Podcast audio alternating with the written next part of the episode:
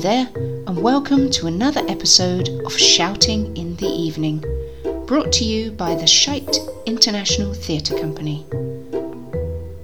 Please make yourselves comfortable. The performance is about to begin.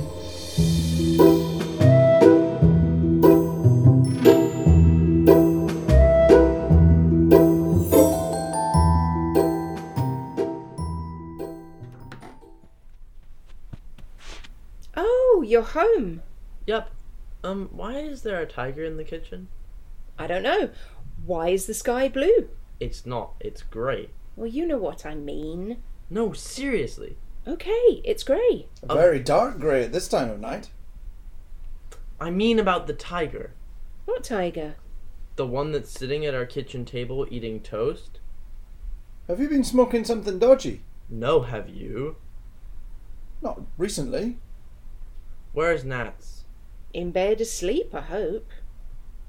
Tell me I'm not going mad, Dad. You're not going mad, kid. No, I mean, please can you check the kitchen and tell me I'm not seeing things? Okay. You don't seem very bothered, Mum. About what, dear? About the fucking tiger in the fucking kitchen! Language. Are you gonna take this seriously? What, dear? The fact that there's a real life tiger in our kitchen? A real live tiger? I thought you meant a toy tiger or. Or, Or a stuffed dead tiger? No, I mean a real live tiger sitting at our kitchen table eating toast. Oh, I see. You're right, kid. There is a tiger in the kitchen. Eating toast and jam? Jam as well? You didn't mention the jam. Well, he seems to have finished the toast and is now devouring the contents of the fridge. Looks like one of us will need to go shopping tomorrow. It's not my turn again already, is it? How do you know it's a he? Well, I don't. I was just surmising. I'm not sure how you tell with tigers. It's not as if the males have manes like lions, is it? Finally, you're taking an interest. Well, if Dad says there's a tiger in the kitchen, then there is. Dad never lies. Are you saying I do? Not at all.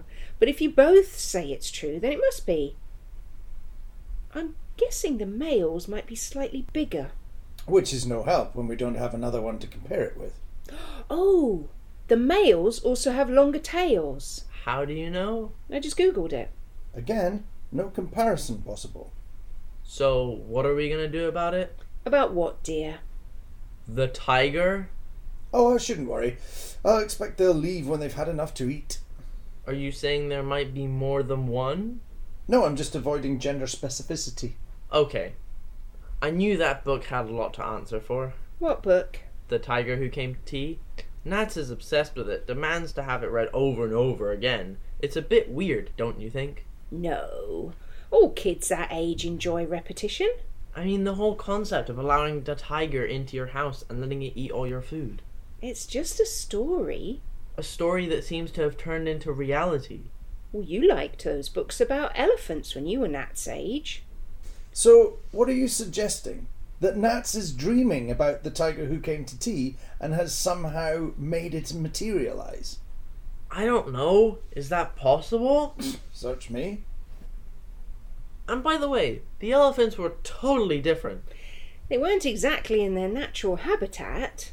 They lived in a house and, like, sat on a sofa and did housework and took baths and ate cake. Yeah, but it was their own house and their own cake. They didn't go into people's houses and eat food that didn't belong to them. Well, that's true. Is anyone going to check Nats is actually asleep in bed and hasn't been eaten by the tiger? Could you do the honours? I'm trying to get this finished for tomorrow. Okay. Are we good parents, do you think? I don't know. We do our best.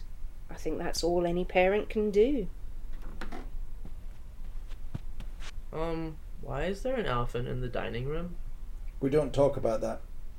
Okay, well, I'm off to bed then. All right, love. Sweet dreams. Are you going to check on Nats? Yeah, I'll look in on my way to bed. Okay.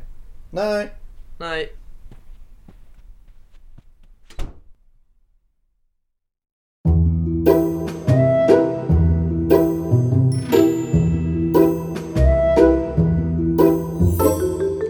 That was Tiger Tale, written by Julia Bolden and starring Ian Cowison, Ali Gallo, and Owen Cowison.